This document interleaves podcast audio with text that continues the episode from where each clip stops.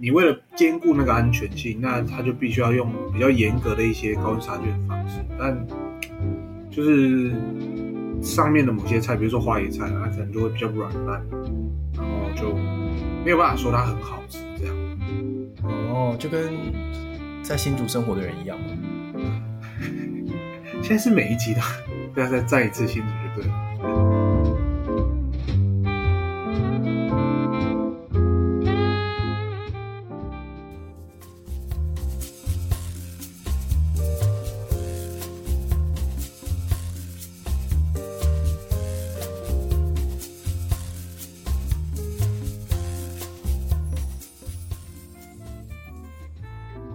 三杯酒之后。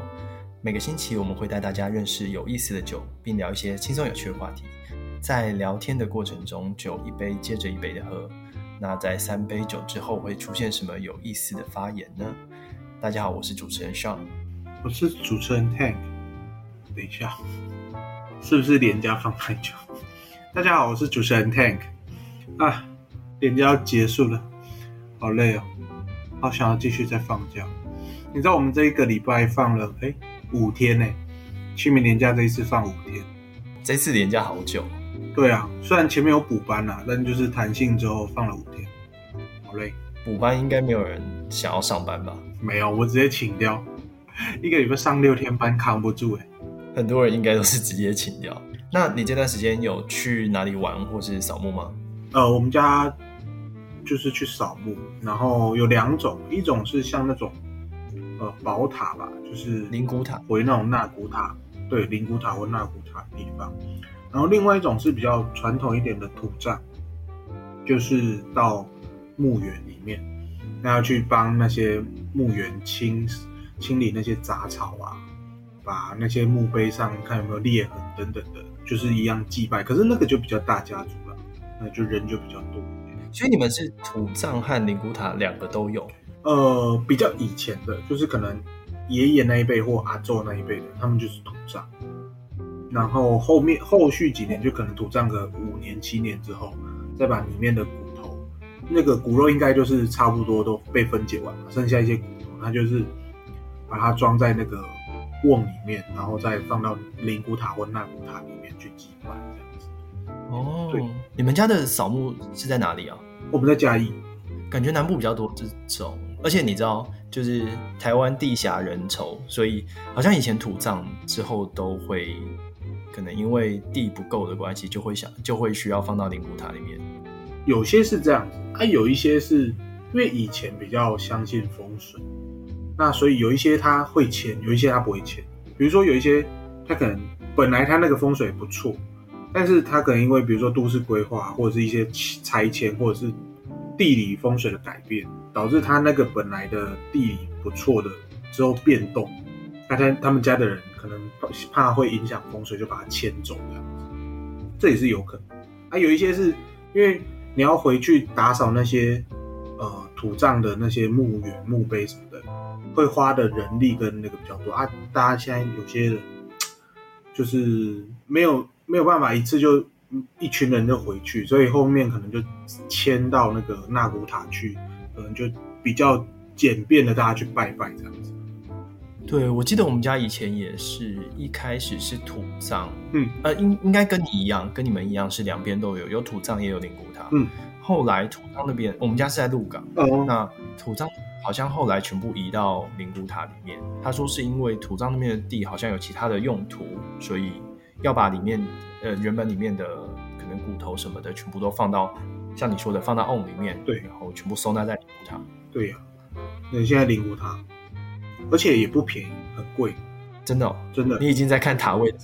没有，就是前几年吧，前几年有亲人过世，然后那时候才知道一个塔位十几万，哇，超贵的。台湾不止房价涨，连塔位这种房价也在涨，塔位都涨了，而且涨幅算蛮高。十几年前好像不到十万吧，然后大概三五年前就已经十几万，而且那个还还会根据你的楼层，然后你的面相有不同的价格。哦，根据风水，就是因为你对对你看出去的那个风景不一样，就跟我们买房子其实蛮像。这也算是买房，你帮祖先买房，或者是你预先帮自己或是家人买房这样。对，就是真的房子买不起，就买这个呃死后的房子。这也不是这样，是这样说的吗？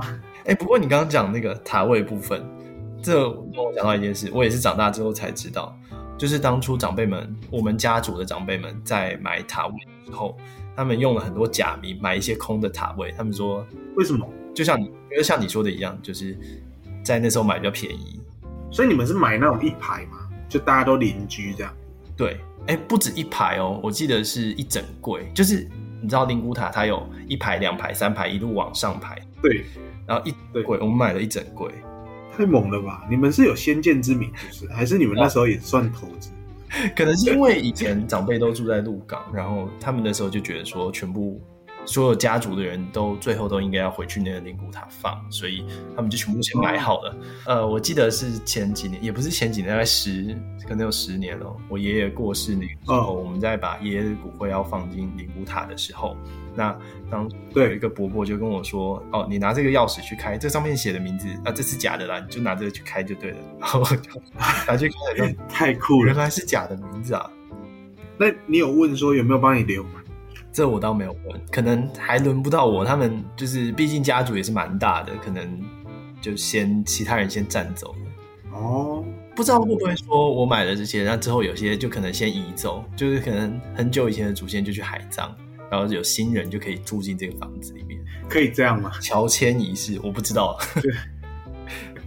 就是一直轮替这样子。对啊，所以你们是在这个连假去扫墓吗？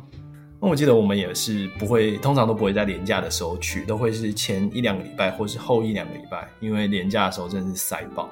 哦，对啊，塞爆哎、欸！我们那一天早上大概七八点去，整个那个。灵骨塔、纳古塔外面都是人，对啊，好可怕！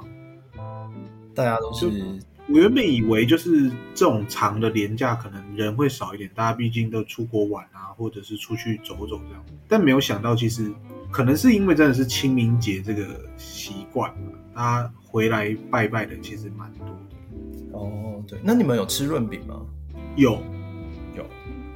你们你们有吃吗？我记得在一样是在鹿港的时候。当时有一个算是阿嬷吗？就是一个蛮老的老人家，哦、他会做自己做润饼，我们会去他们家包。我记得我包过一两，自己做哎。对啊，就是完全自己做，那什么料啊，什么都自己炒，那个皮也是，连那个皮也自己做，皮也是自己做。可是后来那个老人家就走了，就没有维持这个，因为后面的人也不会做，可能他的小孩也不会做，所以就就没有。对，不过吃润饼这种事情好像在北部比较少，应该还是有变成生活的食物吧。就像一般有些专门就卖春卷这样。哦，对啊，我记得当时在研究所的时候，没事就是跑到夜市去买个蛋酥回去吃。我超爱吃那一家，那家超好吃。你知道我说哪一家？你这样会不会直接泄露你研究所在哪里？哦。没差吧，就是的学校啊，很多学校都有啊。哦，怕直接被怕直接被人到时候讲错，直接被人追杀。追杀可能先去追杀老师啊。哎，是不是我们有一集可以讲到勾结的事情啊？也不是勾结，差云差，云差 会不会太明显？某某厂商就好了。云差可能是云门呢、啊。哦，那可能要等我们酒喝多一点，我才有我才有信心可以往下讲。没问题啦，或是我们找个来宾来，好像听说某一位目前还在念博班的同学，对某厂商蛮有意见的，可以找他来谈谈。他快毕业了，毕业那一天可以找他来。应该是我们会同时毕业。那恭喜一次恭喜你们俩。不行，讲这么多我口渴了。哎，那、啊、你今天准备什么？哦，oh, 我今天准备的是我在酒吧必点的一杯调酒，Long Island。你自己调的？对啊，我自己调的，因为 Long Island 就很简单嘛，它也没有什么特别的技术，就是一份 Rum、Tequila、Gin、Vodka，呃，还有橙酒。我在哦，呃、嗯，我的版本会多加 Whisky，好像这个就是因人而异，有些会加，有些不会加，但我喜欢加 Whisky，、嗯、再加一些柠檬汁，然后最后把可乐补满就好了，超级简单的调酒。然后之后拉拉就好了。是这样吗？有这么简单是不是？听你讲感觉很简单。Long Island 本来是很简单的，啊，就是只是酒精很多，然后没有，反正它上来一杯，你看起来也像可乐嘛。好像也是。而且你知道，我最近最近在我家附近发现来自墨西哥的可差可乐，这超贵，但是很好喝。可差可乐是什么意思？可差可乐就是不能把名字念出来的那个可乐公司。但为什么要特别强调来自墨西哥？他就特别写说来自墨西哥，因为好像说墨西哥是用蔗糖做的。如果你是认真有在喝可乐的人，哦，嗯，那个那一间公司可差可乐这间公司呢，他有特别强调，就是在不同地方做的，它口味会稍微有点不一样。那不知道台南在台南做会用什么糖？在台南做可能不知道哎、欸，但是。应该就是喝糖吧，你们喝不到可乐吧？哎哎哎，不能这样。那你呢？你准备什么？我今天准备那个 Gin Tonic，也是很也是比较简单的调酒类，Okay. 就把 Gin 倒在 倒在冰充满冰块的杯子里，然后加入透明水，就这样。顾名思义就是 Gin Tonic，没错。OK，哎，这蛮简单的，就是。只要我有 Gin，然后买几罐 Tonic Water Tonic Water 就可以了。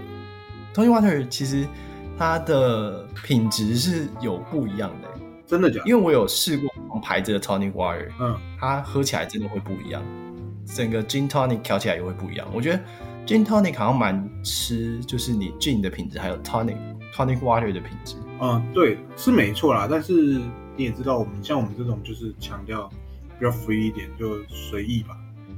有的喝就好，这就是为什么 Long Island，因为你 Long Island 你根本就喝不出来你任何酒的品质，嗯，所以只要准备一些比较基本的，对，但是你喝得出来可乐的品质，所以我可乐买好一点啊。哎、欸，我 Long Island 这很浓哎、欸，这个要三杯哦。当然啊，不然呢？你这样对得起我们的 title 吗？太硬了吧？好吧，好吧，Cheers，Cheers。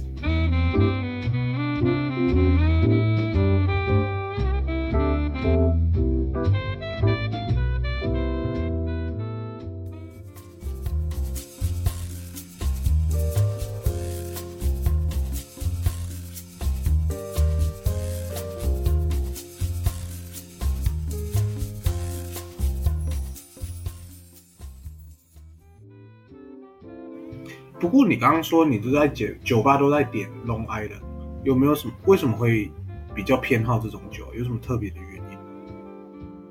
哦，我觉得应该是因为我去酒吧怕会点到我不喜欢喝的酒，然后就以我过去的经验啦，就是我蛮常去酒吧，嗯，一些看名字也很酷，或是看成分，我觉得啊这个我应该会喜欢的酒，嗯，但是喝了之后跟预期有一点点落差，然后就会。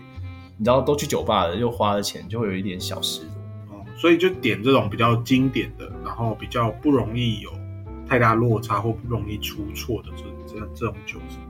对啊，就是大家喝起来，就不管你去哪一间酒吧喝起来都差不多这样。嗯，不过让我想到我之前去呃 Puerto Rico 的时候，对，你知道去 Puerto Rico 大家最喜欢的就是点 Pina Colada，嗯嗯嗯，就一定要 Pina Colada，在每一间的 Pina Colada 又都不一样。它的不一样，其实我觉得整体的味道上差不多，但是你知道，有些是台南的 Pina Colada，有些是台北的 Pina Colada，会稍微是这样讲的吗？就这个这个概念吧。你要确定一下你的言论是是是不会太危险的哦。没问题，我没有办法保护你。我们一定每次都要讲一些地区啊，增加节目的可听性，怕怕听众睡着。没错，一定要站一下。OK，那我刚刚说 Pina Colada，我们还去 Pina Colada 的创始店，就是发明 Pina Colada 这间，呃，这这个调酒的餐厅喝 Pina Colada，就那边超。嗯、如果有去 Puerto Rico 的人，真的建议没有必要去创始店喝，你路上随便喝的就很好喝了。但那种就是一个朝圣的心态，就是你到了那里，你就会想说去那个地方，对啊，朝圣一下。对，因为毕竟都去 Puerto Rico，就应该要喝个 Pina Colada，然后都喝 Pina Colada，就是要去创始店喝喝看，就是被骗一次就好啊，不，也不算被骗呢，不错啦，但对我来说太太远，我自己个人口味，个人口味。以上言论不代表本台本台立场。对，哎，不过你知道吗？最近看到就是有的时候在看那个新闻啊，看到一篇关于 AI 调酒的新闻。哎，等等等等等一下，你会看新闻哦？呃，理论上是不会啦，但你也知道，就是有的时候手机会跳出一些新闻页面啊。我以为你跳出的新闻页面都是其他的，都是新闻页面啊，没有什么特别其他的，不要紧张，不要。没有，他就是在讲说，就是啊，日本的啤酒公司，他就是吸手 IBM，跟 IBM 合作嘛。我印象中啦，因为我我也没有留存那个，就是反正我大概看了一下，就跟 IBM 合作，然后就透过 AI 技术去缩短它开发新口味的时间。就比如说，它可能呃提供它一些味道的一些标签啊，然后让 AI 去搭配去配合，然后可以在短短几秒钟内产出不同的配方，这样子可以符合消费者需求，这样感觉很酷。那感觉就是说，你只要跟他说你要什么口味，他就可以帮你调出来，等于说行动 bartender 的感觉吗？应该也没有到这么厉害，但是他可能就是可以去帮你分析一些市场的一些趋势，比如说现在消费者比较偏好什么口味，或者是说，哎，哪一个受众群他想要的风味是偏哪一种，然后依照这种再回推之后，帮你呃计算或推荐出你可以用，你可以呃。去使用哪些比较不错的风味来产出你的新产品，这样感觉可以结合到现在很红的一个 data analysis 这个领域。对啊，就是一些大数据分析。而且我那时候还特别注意到，他就是有提到说，他可以在比如说不添加柳橙的情况下，然后透过其他几种风味的调配，调配出含有柳橙风味的，很酷。这好像当初在做 GC 的时候。有曾经试过，就是你知道 打一个东西进去，它出来的跟你想象中的根本就不一样，就可能它有 A、B、C 风味，但是你想象中它应该是 D 风味。对，但是结合起来之后，它就跟 A、B、C 好像原本就是 A、A、B、C 是个别的，但你结合起来之后，它反而是 D 的那种风，很酷。对啊，哎、欸，真的很酷哎！你还记得我们之前毕业办桌的时候有调一些很好喝的配方？就像是什么 whisky 超冬瓜茶啊，哎、欸，超好喝哎、欸！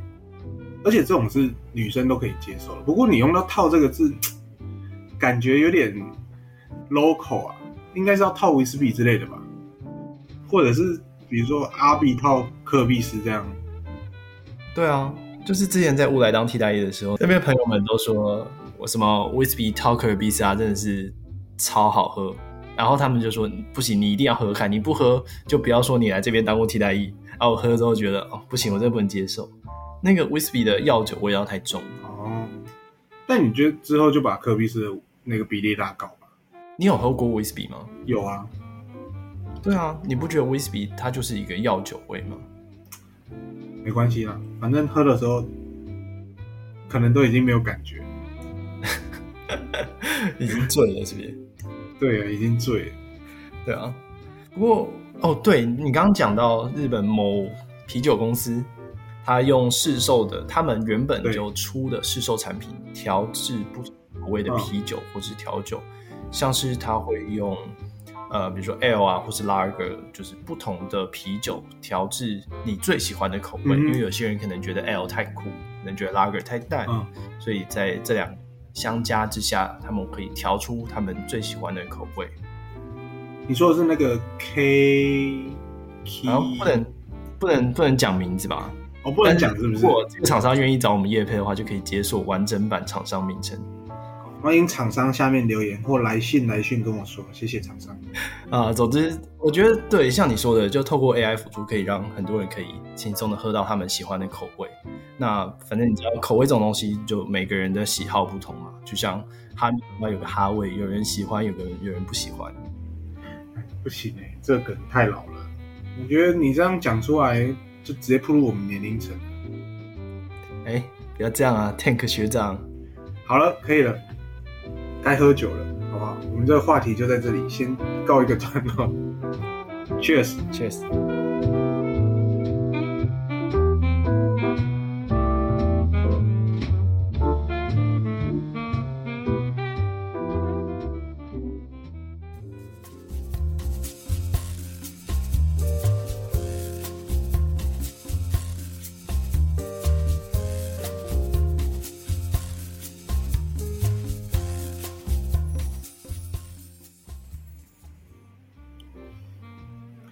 说到 AI 啊，就是可能刚好看到那个新闻啊，然后我就稍微看一下其他的，因为 AI 最近很红嘛。那其实 AI 目前已经陆续的哦，有在食品产业上开始做一些应用或者是测试。比如说，哎，你知道友善时光，就是在便利商店一些鲜食，它在期限快要到的时候，那它就可以开，它就会去标签，它说它比原本的价格再打几折这样子，呃，让消费者用比较便宜的价格去买到这些快过期呃快集齐的食品。所以你买到的不会是过期的食品，它会是快要过期的食品。对，就比如说你可能他今天晚上十二点过期，或者是明天早上八点过期，他们就会有一个，可能那些便利商店会有一个系统，他就会去辨别说，哎，你到呃几点之后，然后他们店员就开始去贴说，哎，这个八五折，这个七折，这个六折这样子。哦，然后就可以让你用比较便宜的价格，就避免它剩食浪费，因为你用比较。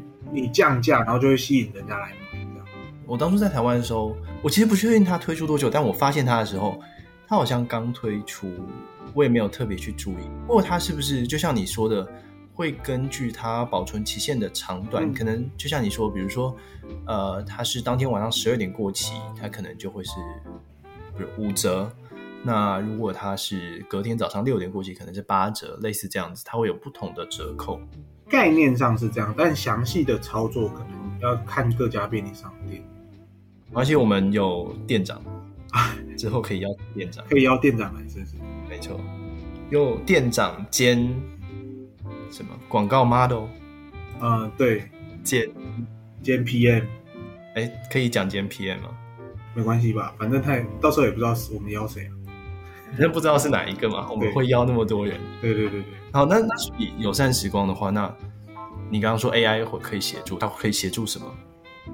呃，他们我看到的新闻好像是这样，就是他们除了友善时光以外，然后再包含呃配合一个 AI 的鲜食订购系统，那可以去就是针对比如说他每一间超商它的每每天或每周的一些鲜食的贩售的量，然后比如说这种剩食的比例。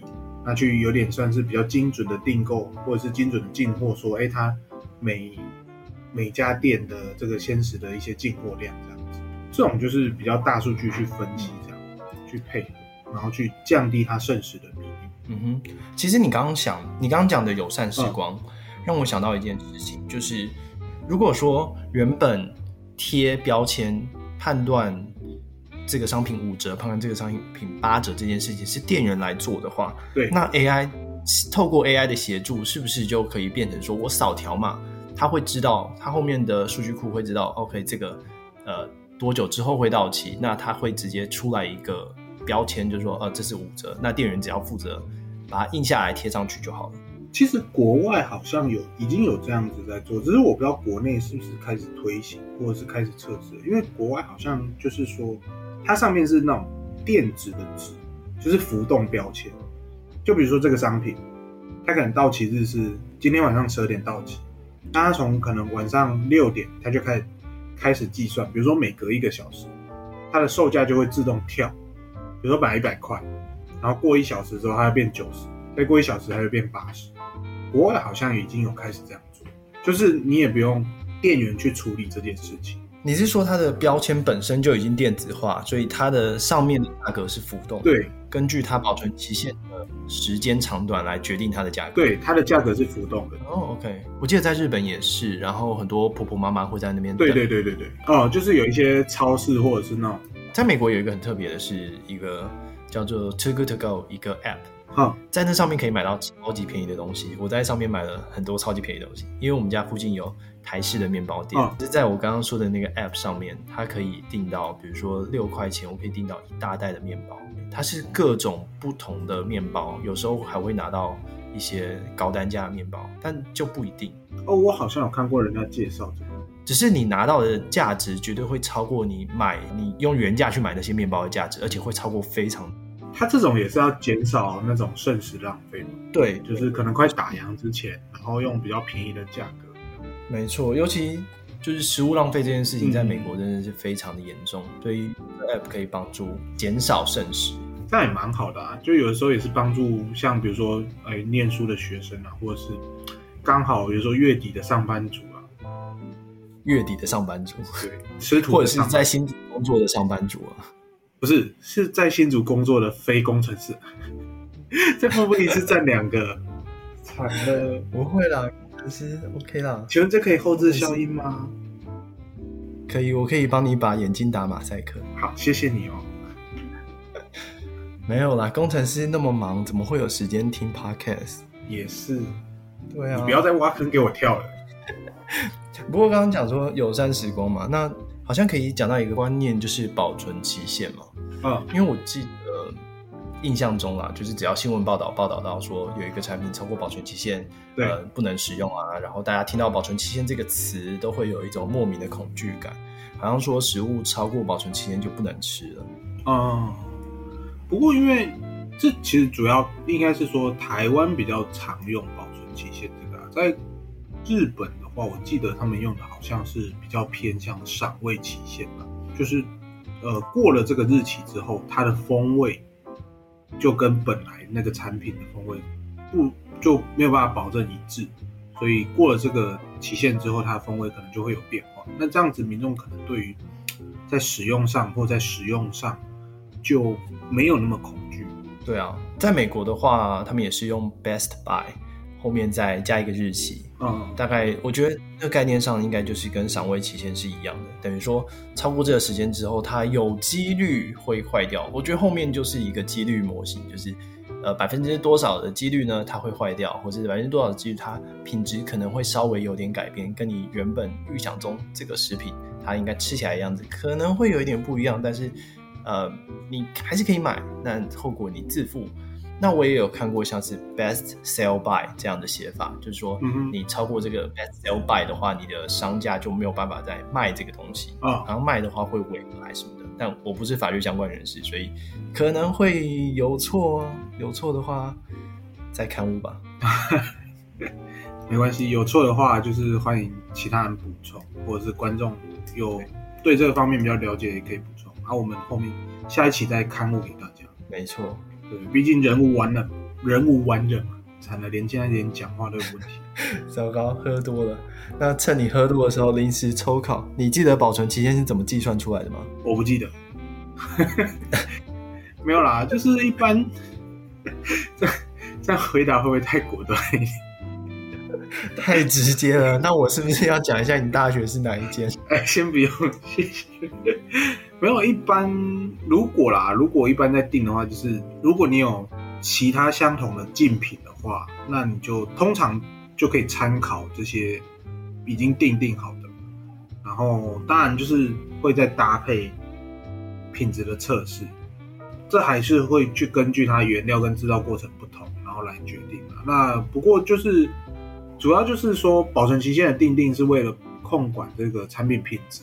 一般就会定，就会去做测试，在测试说，哎，在比如说产品发生质变的那一天往前推，可能五天或十天去做产品保存期限的定定。那这种就会再做重复试验，就是确保说，哎，我的确就是在那保存期限那一天，可能过后三天或过后五天，或甚至过多久之后。它的产品品质才会发生质变，那这种长短就会依据各家公司去订定这样子。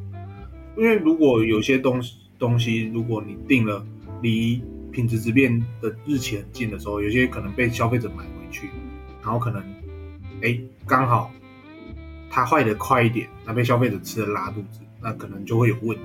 所以他们一般对这个就会再抓，时间上就会再抓一下这样。其实也还好，反正消费者吃了拉肚子，那个公司只要之后推出买一送一啊，或是免费什么方案，台湾人都忘了吧？不行，吧？我怎么觉得你想臭哪间公司？不会讲名字啊，我们不能讲什么味差啦，什么异差，我们不能讲。不行。哎、欸，我先下线喽，各位。会不会被告啊？嗯，不不知道。我们是不是要先找律师？呃、欸，有，我有律师朋友，但有没有做这方面的？有，好像也有，没问题。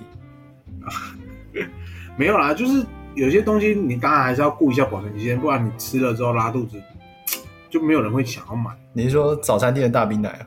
哎、欸，那个那个应该不太算，还是你本来就是预期吃了会拉肚子，那就不算。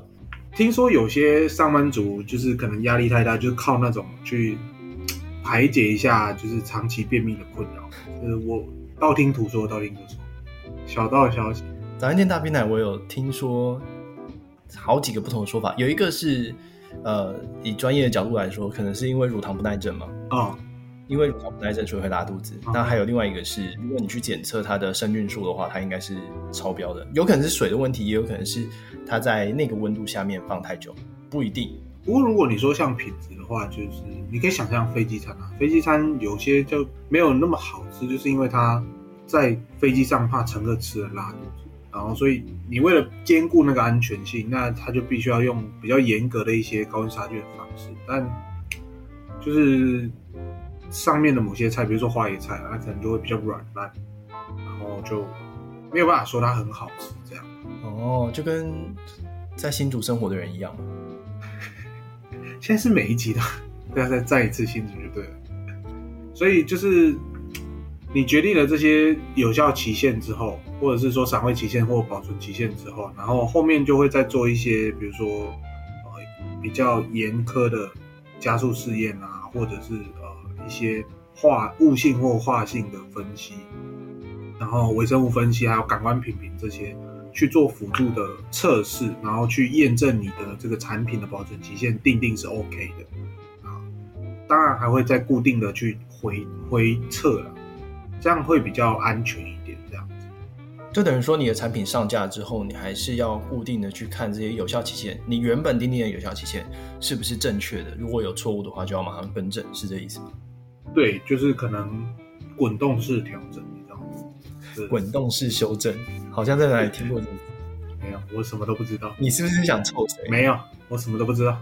总之，对，那这样有效期限应该保存期限的部分，嗯，原来这个样子。对啊，那真的是平常听你讲干话讲惯，讲真的很奇怪。我也觉得我突然有点奇怪，就是突然觉得自己好像换了一个人，变得有点严肃。对啊。不太习惯，不过就像刚刚讲，有效期限就是可以拿来参考，但是不可以过度的盲信。比如说，你看到一个产品有效期限是四月一号，嗯，那是不是就代表说过了四月一号的晚上十一点五十九分，就是你看那时钟十一点五十九分五十九秒到四月二号之后，那个产品就坏了，吃了就会拉肚子啊，或者有严重的后果呢？不一定，好像也不是这样。就像你刚刚说的，它会。产品品质改变的时间再往回推个五，可能五天或是更长时间，就是让产品是，毕竟你品质如果没有办法顾到，但是安全性至少一定要顾到，就是大家吃的不会有任何的安全性的疑虑。对，就是有一些是因为它为了避免风味跑掉嘛，所以它产品品保存期限就定的比较短，但不代表就是它过了之后就会坏掉或怎么样。但是有一些为了嗯大家好啦，就是尽量还是在保存期限内。使用完毕，因为过了之后，厂商或者是他们也没办法保证说会不会就是那时候就开始产生一些微生物啊，或者是产生一些有害的物质这样子。对啊，所以以上言论再次不代表本台立场。如果吃的食品有什么问题，去找厂商，不要找我们。我们只是干话的闲聊，对不对？没错。有时候看到罐头上面他会写说哦，保质期间一年，可是其实罐头它好像。我印象中它是没有保存期限的问题，哦、就是因为它经过高温杀菌，它里面是不会有微生物生长，所以对罐头的话应该是可以放多久都没有问题。只是要注意的是，它罐头里面可能有些食品啊，它会跟罐头内壁发生一些作用，所以食品你打开之后会发现，哎，这个食品真的怎么跟你想象中可能颜色会不一样，或是它的质地可能会改变。那另外就是罐头外表如果有一些凹陷的地方的话，那有可能这个罐头的杀菌在一开始就是不完全，那这个罐头就有可能坏掉。嗯、所以在用罐头食品的时候要注意的是这个，而不是说哦超过保存期限这个罐头就不能吃了。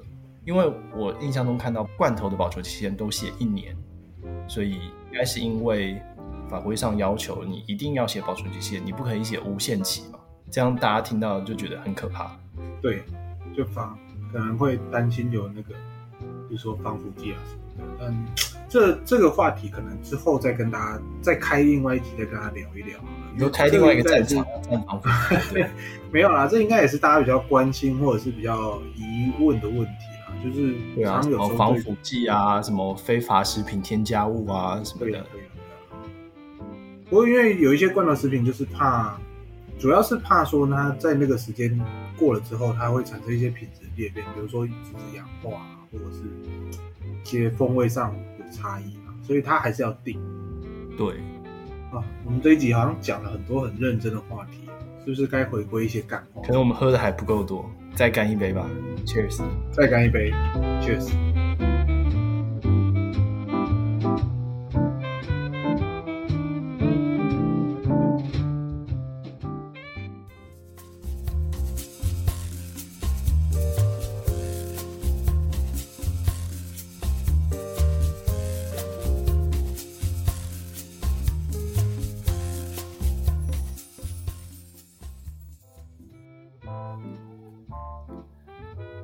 讲到这，我突然想到，哎，上一集其实有刊物，怎么了？怎么了？有一个来自英国的刊物，他说我上次有讲到关于捷运票价的部分，我讲反了。Uh huh. 根据他在英国搭车通勤的经验，是说尖峰时间比较贵，离峰时间比较便宜。嗯、uh，huh. 可能是因为为了要疏散人潮，疏散人潮。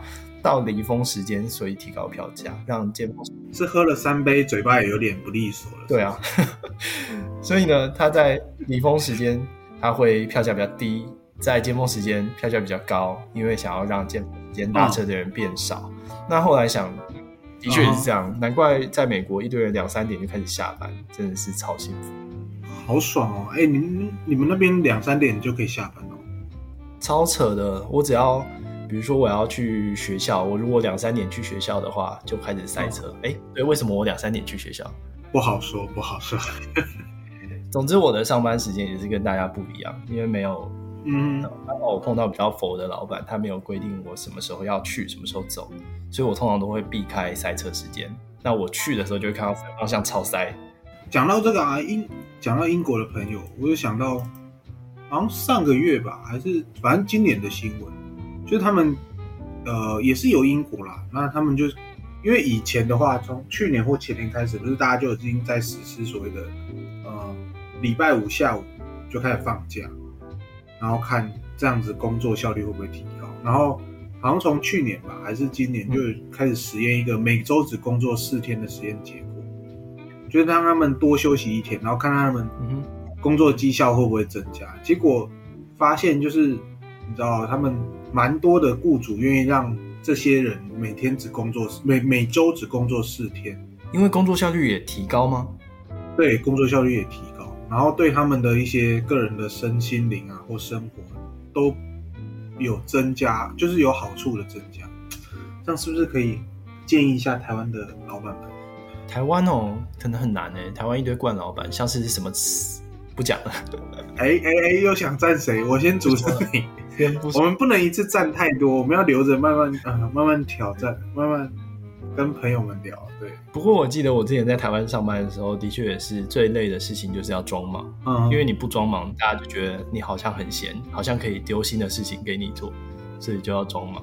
可是这样子就是你会花很多事情就在就在那个上面，你不如把时间拿来有效率的把事情做完。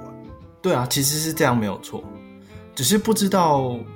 感觉在台湾应该还没有办法这么做，因为太难了啊！你想，就以我们一开始说清明年假都还要补班，对呀，对呀，补班这个东西其实也是很不知道该怎么说，在国外好像也没有什么要补班，放假放掉就放了。可是因为他也不会真的，因为他当初就是这种年假放假模式是为了疏散车潮，就是你多一个弹性放假，比如说他本来只放。呃，六日，然后二三，那多一个多一天放假，他就是第一个可以廉价，第二个就是疏散呃车潮吧。只是在补班就会让人觉得就是比较累了。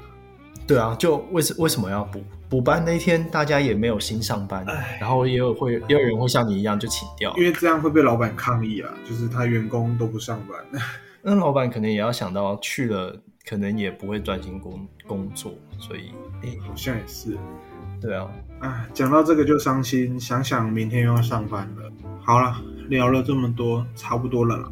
好像差不多。我要我要先我要先平复心情，面对明天还要上班。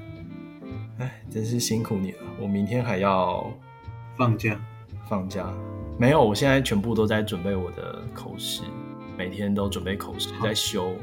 好了，那感谢各位听众朋友们。那我是主持人 Tech，我是主持人 Sean，下次见，拜拜。